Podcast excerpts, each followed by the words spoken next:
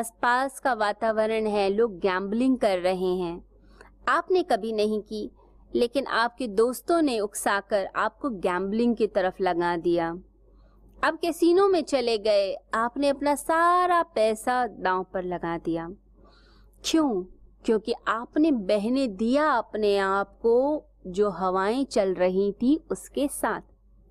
अब चाहते तो अपने आप को रोक सकते थे, लेकिन हम अपने आप को नरक में ले जाने का तो पूरा प्रयास करते हैं। परंतु जहाँ से हमें आनंद मिले, ध्यान मिले, हम पूजा की तरफ़ बढ़े, वहाँ मनुष्य नहीं बहता। कोई व्यक्ति भगवान बुद्ध की तरह शांत बैठा हो पेड़ के नीचे तो दूसरा व्यक्ति वहाँ नहीं बैठना चाहेगा। हाँ दोस्त मूवी देखने के लिए जा रहे हो मॉल जा रहे हो शॉपिंग कर रहे हो तो तुरंत ध्यान वहाँ जाता है। वहाँ जाने के लिए तो हमारे पास समय ही समय है। गलत खाने के लिए समय है, पीने के लिए समय है। परंतु हमारे लिए मंदिर जाने का, ध्यान करने का, पूजा करने का तो समय ही नहीं होता। उसके लिए लोग बोलते हैं, समय ही नहीं मिलता। कब हम योग करें, कब प्राणायाम करें, कब ध्यान करें सारे बहाने हैं उसके लिए। पर परमात्मा की राह के लिए बहाने हैं, परंतु जो चीज़ नरक की तरफ़ ले जाती है, उसके लिए कोई बहाना नहीं। उसके लिए तो हम बह जाते हैं, यानी हमने ही अपने आप को नरक की तरफ़ धकेला। और फिर एंड में क्या होता है? आपको दुख मिलते हैं और फिर आप कहते हैं, भगवान इतना निष्ठुर क्यों है? क्यों हमें दुख देता है? आपने अपना संयम खुद खोया। अपने आप को खुद इस दिशा में लगाया, जिस दिशा से आनंद नहीं मिलता, बल्कि आप विषय वासनाओं में ज़्यादा रमते हैं। जितना विषयों की तरफ़ संसार से आप जुड़ते हैं, उतना अंत दुख में होता है, और जितना आप परमात्मा से जुड़ते हैं, उतना अंत आनंद में होता है। कई बार देखा जाता है कि सदगुरु आए हैं आपके द्वार किसी देश में, किसी स्टेट में आए हैं, पर मनुष्य कैसा है? बहाने मारता है। कहता है, आज बेटी की शादी है, फिर बहाना आज मैं बीमार हूँ। आज बहुत सर्दी है, या फिर गर्मी है, या मन नहीं कर रहा, या बहाने होते हैं, बड़ी थकान हो गई है, ऑफ़िस से लेट आए हैं, अभी तो जाने का मन नहीं है। सत्संग बाद में सुन लेंगे। चलो इस बार नहीं अटेंड किया, अगले साल देख लेंगे, फिर उसके अगले साल देख लेंगे। ऐसे करते करते लोग बहाने करते जाते हैं। तो आप क्या कर रहे हैं? आप चीज़ों को टाल रहे हैं। क्यों? क्योंकि जो भगवान है दैवी शक्तियाँ हैं, वो तो आपकी प्रायोरिटी लिस्ट में है ही नहीं। भगवान तो ऐसा लगता है मनुष्य की लिस्ट में सबसे आखिरी में है। इसलिए गीता, जो बच्चों को सीखनी चाहिए, जो यंग लोगों को सीखनी चाहिए, वो वृद्ध जन सुन रहे होते हैं। तो ये बड़ी ही अद्भुत बात है कि जो चीज़ आपकी ज़िंदगी बदल सकती थी, आपने उसको तो एंड के लिए धकेला है। क्यों? क्योंकि आप अपने आसपास वो वातावरण ही नहीं चाहते, आप नरक की तरफ़ ही चलना चाहते हैं, पूरी ज़िंदगी तो धन में ही बीत गई। पूरी ज़िंदगी तो रेपुटेशन में बीत गई, समाज में प्रतिष्ठा में बीत गई। और इसी के चलते चलते मनुष्य अपने आप को व्यर्थ करता जाता है, अपना नाश करता जाता है। तो यहाँ भगवान कह रहे हैं, देवी आश्रित यानी जो देवी संपदा है, देवी थारा है, जो उससे आश्रित हो गए, यानी उससे जुड़ गए। कैसे जुड़ना होता है? जैसे सदगुरु ने आवाहन किया कि मैं आया हूँ तो सत्संग में जाइए, वहाँ जुड़ जाइए। या आपको बुलाया गया है किसी ध्यान के कार्यक्रम में तो उस ध्यान के कार्यक्रम में शामिल हो जाइए, वहाँ बैठिए। कई बार क्या होता है, मनुष्य जो कर रहा होता है, उसके करे इतना कुछ नहीं मिलता, जितना किसी एक ऐसे व्यक्ति के साथ या जब बहुत सारी पुण्यात्माएँ एक साथ बैठकर ध्यान करती हैं प्रार्थना करती हैं पूजा करती हैं जब उन सब की तरंगों के साथ जब आप जुड़ जाते हैं तब आप देवी धारा से जुड़ जाते हैं। कई बार मनुष्य सोचता है कि मेरे सहारे तो शायद ना हो लेकिन मैं ऐसे व्यक्तियों का समूह ढूंढ लूँ, ऐसा वातावरण ढूंढ लूँ, जहाँ का सहारा मिलके मेरी भी नैया पार हो जाए। तो ऐसे लोग जो हैं, वो पुण्यात्माएँ होती हैं जो ढूंढती हैं इस तरह के माहौल। लोग ढूंढते हैं नर्क के माहौल, जो उन्हें और संसार से जोड़ेंगे, और विषय वासना से जोड़ेंगे। तो ऐसे व्यक्ति अपना नर्क का निर्माण करते हैं, परंतु कुछ ऐसी पुण्यात्माएँ होती हैं, जो ऐसी चीज़ें खोजती हैं। वो कैलाश यात्रा पे जाएँगी, वो हिमालय जाएँगी, वो ध्यान करेंगी, वो सत्संग सुनेंगी। वो शिवालय में बैठेंगी, वो पूजन करेंगी, वो हर व्यक्ति के अंदर परमात्मा को देखेंगी, सेवा करेंगी। तो ऐसी आत्माएँ जो हैं, वो देवी आश्रित हो गई, यानी देवी धारा से जुड़ जाना। देवी धारा से जुड़ जाने का मतलब है, रोज अपनी दिव्यता को बढ़ाइए। आपका हर दिन आपका एक नया जन्म होता है। आप ऐसा समझिए जैसे आज का दिन आपका एक नया जन्म है। ये पूरा जन्म, ये पूरा दिन आपने कैसे बिताया? आपने कितनी भक्ति की, कितना परमात्मा को अनुभव किया, कितना आप इस पदार्थ से, इस जड़ प्रकृति से दूर होकर, आप परा प्रकृति से, परमात्मा से, सात्विकता से कितना जुड़े? अपने आप को एनालाइज कीजिए। आप बचपन में जितने इनोसेंट थे, क्या उतनी इनोसेंस आपकी बढ़ी? क्या पहले जो आप पूजा पाठ करते थे, उतनी पूजा पाठ आप कर रहे हैं या उससे ज़्यादा वृद्धि हुई? आपके प्रेम में, आपकी करुणा में, आपके सत्य में, आपकी अहिंसा के अंदर कितनी प्रगति हुई है? इवेल्युएट कीजिए स्वयं को। जो देवी धारा से जुड़ जाते हैं, वो रोज दिव्य होते हैं, रोज नया कुछ सीखते जाते हैं। और तितिक्षा शक्ति उनके अंदर बढ़ती चली जाती है, उनके अंदर सात्विकता बढ़ती चली जाती है। तो अपने अंदर की सात्विकता का उदय कीजिए, उसे बढ़ाते जाइए। जैसे बगीचे के पास कोई जाता हो तो फ्रेग्रेंस पता चलती है, फ्लावर्स की फ्रेग्रेंस। एक फ्रेशनेस लगती है, बर्ड्स की चॉपिंग सुनाई देती है। जैसे जैसे हम देवी धारा के पास आते हैं, हमारा जीवन रूपांतरित होने लगता है। हम अपनी ज़िंदगी को कहाँ लेकर जा रहे हैं? क्या हमारी ज़िंदगी नरक की तरफ़ जाती है? या हमारी ज़िंदगी स्वर्ग की तरफ़ जाती है? क्या हमने खुद देखा? खुद को देखिए। हम कितना परमेश्वर से जुड़ते चले गए। क्या हमने उपासना की? क्या हमने परमात्मा की तरफ़ अपनी लौ जगाई? हमें खुद देखना है कि हम कितना परमात्मा से जुड़ते जा रहे हैं। तो जो व्यक्ति देवी धारा से जुड़ता चला जाता है, वो सारे संसार के अंदर उसी परमात्मा के दर्शन करता है।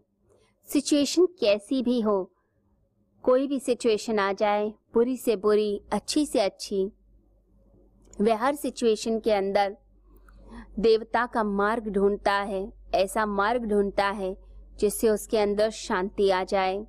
हम देखते हैं ऋषि मुनियों को कितने कष्ट उन्हें मिले, कितना सताया गया। परंतु कितना भी कष्ट मिला हो, उन्होंने देवी मार्ग का ही चुनाव किया। जो कष्ट भी दे रहा था, उस समय उन्होंने यही सोचा कि ये मेरी परीक्षा है। तो हर सिचुएशन में दो चीज़ें पैदा होती हैं। एक तो हम देवी धारा को चुन लें, या हम नरक का मार्ग चुन लें। जैसे मैंने बताया कि किसी ने गाली दी, किसी ने बुरा कहा या तो आप उससे लड़ लीजिए। आप खुद उसके साथ इन्वॉल्व हो जाइए, या फिर आप दूसरे मार्ग का चयन कीजिए। आप उस व्यक्ति की अच्छाई को देखिए। ये सोचिए कि ये सिचुएशन ऐसी है जिसके कारण ये व्यक्ति इतने बुरे शब्द कह रहा है। वैसे तो ये भला है। इसने बहुत अच्छे कर्म किए हुए हैं। मेरा बहुत साथ दिया हुआ है। परंतु आज ही पता नहीं इसे क्या हुआ है कि ये ऐसे शब्द कह रहा है। आप उसको तुरंत माफ़ कर दीजिए। तो आपने कौन सी धारा का चयन किया है? अच्छाई का मार्ग या बुराई का मार्ग, ये आपको खुद देखना है। तो जो व्यक्ति देवी धारा से जुड़ते हैं, वो सारे संसार में शुभता को देखने लग जाते हैं। यानी हर व्यक्ति के अंदर अच्छाई है। इस जड़ प्रकृति में अच्छाई है, पशु पक्षियों में शुभता है। सब में अच्छाई, पॉजिटिविटी को खोजना शुरू करते हैं। आपकी कितनी भी वो सिचुएशन हुई हो, उसके अंदर पॉजिटिव को ढूंढ लेना। और साथ ही साथ, इस पूरी प्रकृति में परमात्मा ही वह कारण है जिसके कारण ये प्रकृति चलती है। दृढ़ निश्चय के साथ यत्न करते हुए, परमात्मा को प्रणाम करते हुए जो जीवन को जीते हैं। देखिए, परमात्मा है या नहीं, इस डिबेट में पढ़ने की जगह भक्ति भाव भक्त वाला आपका रूप आ जाए, ये ज़्यादा ज़रूरी होता है। आपके अंदर से प्रेम, करुणा, बहे, ये ज़्यादा ज़रूरी है। जैसे कोई फूल खिला हुआ हो, और फूल किसी एक ऐसे वन में खिला है, जहाँ से ना तो कोई आता, ना कोई जाता है, परंतु फूल अपनी सुगंध फैलाए जा रहा है। तो ऐसे ही भक्ति भाव का उदय हमारे अंदर हो, प्रेम और करुणा का उदय हमारे अंदर हो, हर जगह हम परमात्मा के ही दर्शन करें। ये जो उपासना है, ये जो परमात्मा की स्तुति है, ये भक्ति भाव यानी भक्त के हृदय को जन्म देती है। जैसे हम किसी बीज को देखें, उसके अंदर वृक्ष छुपा है तो हम क्या करते हैं, उसके आसपास ध्यान रखते हैं, जो माली होता है वो एक नर्सरी में बीज को पहले उगाएगा। ध्यान रखेगा कितना पानी चाहिए, कितनी धूप चाहिए, कैसे इसकी प्रोटेक्शन करनी है, समय पे खाद भी डालेगा। फिर उस बीज का अंकुरण होता है, छोटा सा पौधा होगा तो उस पौधे का ध्यान रखेगा कि कहीं कोई जानवर ना खा ले, कहीं कोई आके से नष्ट ना करे, ज़्यादा बारिश ना पड़े, ज़्यादा धूप ना पड़े, ऐसे उसके अंदर भाव आते हैं। तो वो ध्यान रखता है कि धूप, हवा, पानी, खाद, सब चीज़ें एक बैलेंस मात्रा में इस बीज को, इस छोटे पौधे को मिलती रहे। जैसे जैसे वृक्ष बड़ा होता जाता है, माली जो है, उसकी अंदर एक भाव आता है कि अब ये वृक्ष अपनी रक्षा करने में समर्थ है। ना पशु से हानि पहुँचा सकते हैं अगर पानी भी नहीं आएगा तो ये जानता है कि धरती की गहराई से पानी को कैसे खींच लेना है। ये सब जानता है। तो धीरे धीरे ये जो भक्ति भाव है, ये उदय होता है जब हम शुरुआत में इसकी रक्षा करते हैं प्रोटेक्ट करते हैं। तो व्यक्ति जो भक्त बन रहा है, वो शुरू में नाम लेगा, कीर्तन करेगा, उपासना करेगा ये सब जो छोटे छोटे सहारे हम मनाते हैं, ये गौण सहारे, ये सब चीज़ें मदद करती हैं आपके अंदर के भक्ति को जगाने के लिए। और जब भक्ति पूर्ण रूप से फलित हो जाती है, वृक्ष बन जाती है, तब उसके बाद सब चीज़ें गिर जाती हैं। तो उपासना का अर्थ है परमात्मा को हर समय अनुभव करना। सिर्फ़ मंदिर में ही नहीं, सिर्फ़ आपने घंटा नहीं बजाना, टीका नहीं लगाना। यहीं तक सीमित नहीं रहना है। आप परमात्मा से ही जुड़ गए। सब जगह परमात्मा को आपने अनुभव किया। मित्र में, शत्रु में, सूर्य में, फूल में, हर जगह वो ही ईश्वर। लोग उपासना का मतलब समझते हैं कि आप मंदिर गए, घंटा बजा दिया, टीका लगा दिया, आपने थोड़ी देर पूजा कर ली आप ऑफ़िस जाने के लिए लेट हो रहे हैं तो आधे घंटे की जगह पाँच मिनट में पूजा करी, फटाफट भाग गए। और कई लोग तो क्या करते हैं, घर के मंदिर के लिए एक पुजारी को ही नियुक्त कर देते हैं। तो पुजारी जी आते हैं, पूजा करते हैं, चले जाते हैं। तो जो चीज़ आपने करनी थी, जो निकटता, परमात्मा के प्रेम को अनुभव करना आपने सीखना था, वो तो आपने दूसरे की ड्यूटी लगा दी। तो जो व्यक्ति उपासना में जाना चाहता है, वो एक बात का ध्यान रखे कि परमात्मा को वो सब जगह अनुभव करेगा। तो परमात्मा को फिर एक साधक कैसे अनुभव करता है? वो जब सूर्य को देखता है तो सूर्य को देखकर भी हाथ जोड़कर परमात्मा को नमस्कार करता है कि, हे परमेश्वर, तुझे नमस्कार है। क्यों नमस्कार करता है? वो नमस्कार इसलिए करता है कि यदि परमात्मा की कृपा ना हो तो ये सूर्य प्रकाश दे ही नहीं सकता। ये सूर्य का प्रकाश भी उस परमेश्वर की कृपा से है। उसी की कृपा सूर्य के रूप में, प्रकाश के रूप में इस धरती तक आ रही है। वो फ्लावर को भी देखेगा तो उसे भी नमस्कार करेगा। क्योंकि जो फ्लावर है, इसके अंदर भी वही तत्व, वही परमेश्वर छिपा हुआ है। वही मुस्कुरा रहा है इस फ्लावर के अंदर। ऐसे व्यक्ति के जीवन में कष्ट भी आ जाए तो वो सोचता है कि वो परमात्मा मुझे तपाकर अपनी ओर लेकर आना चाहता है, मुझे निखार रहा है, क्योंकि वो परमेश्वर जानता है कि मैं ऐसे ही निखर सकता हूँ, मैं ऐसे ही आगे बढ़ सकता हूँ, इसीलिए मेरी ज़िंदगी में कष्ट है। इसीलिए दुख है, परेशानी है तो वो किसी चीज़ की शिकायत नहीं करता। शिकायती जो होगा, वो भक्त तो होगा ही नहीं। जिसने शिकायत छोड़ दी, वही भक्त बन गया। और जो शिकायत करता रहता है कि मेरी पत्नी ऐसी मिली, मेरे बच्चे ऐसे मिले, समाज ऐसा है, ये संसार ऐसा है, ये दुनिया तो है ही बुरी तो वो व्यक्ति कभी भक्त नहीं होगा। भक्ति का मतलब है कि परमात्मा ने जो दिया, हम उसको स्वीकार कर लें। शिकायत का भाव नहीं। जीसस को सूली लगती है। तो शुरू में शिकायत का भाव आया कि परमेश्वर, तुम मुझे क्या दिखा रहे हो? हे परमात्मा, क्या दिखा रहे हो मुझे? लेकिन तुरंत उन्होंने अपनी भूल सुधारी और कहा कि आप इन सबको माफ़ कर देना। ये नहीं जानते कि ये क्या कर रहे हैं। जो तेरी मर्ज़ी, ईश्वर तो जब हम कहते हैं जो तेरी मर्ज़ी तेरी रजा में हम राज़ी हैं, जो तू चाहता है, हम उसमें राज़ी, हम उसमें खुश।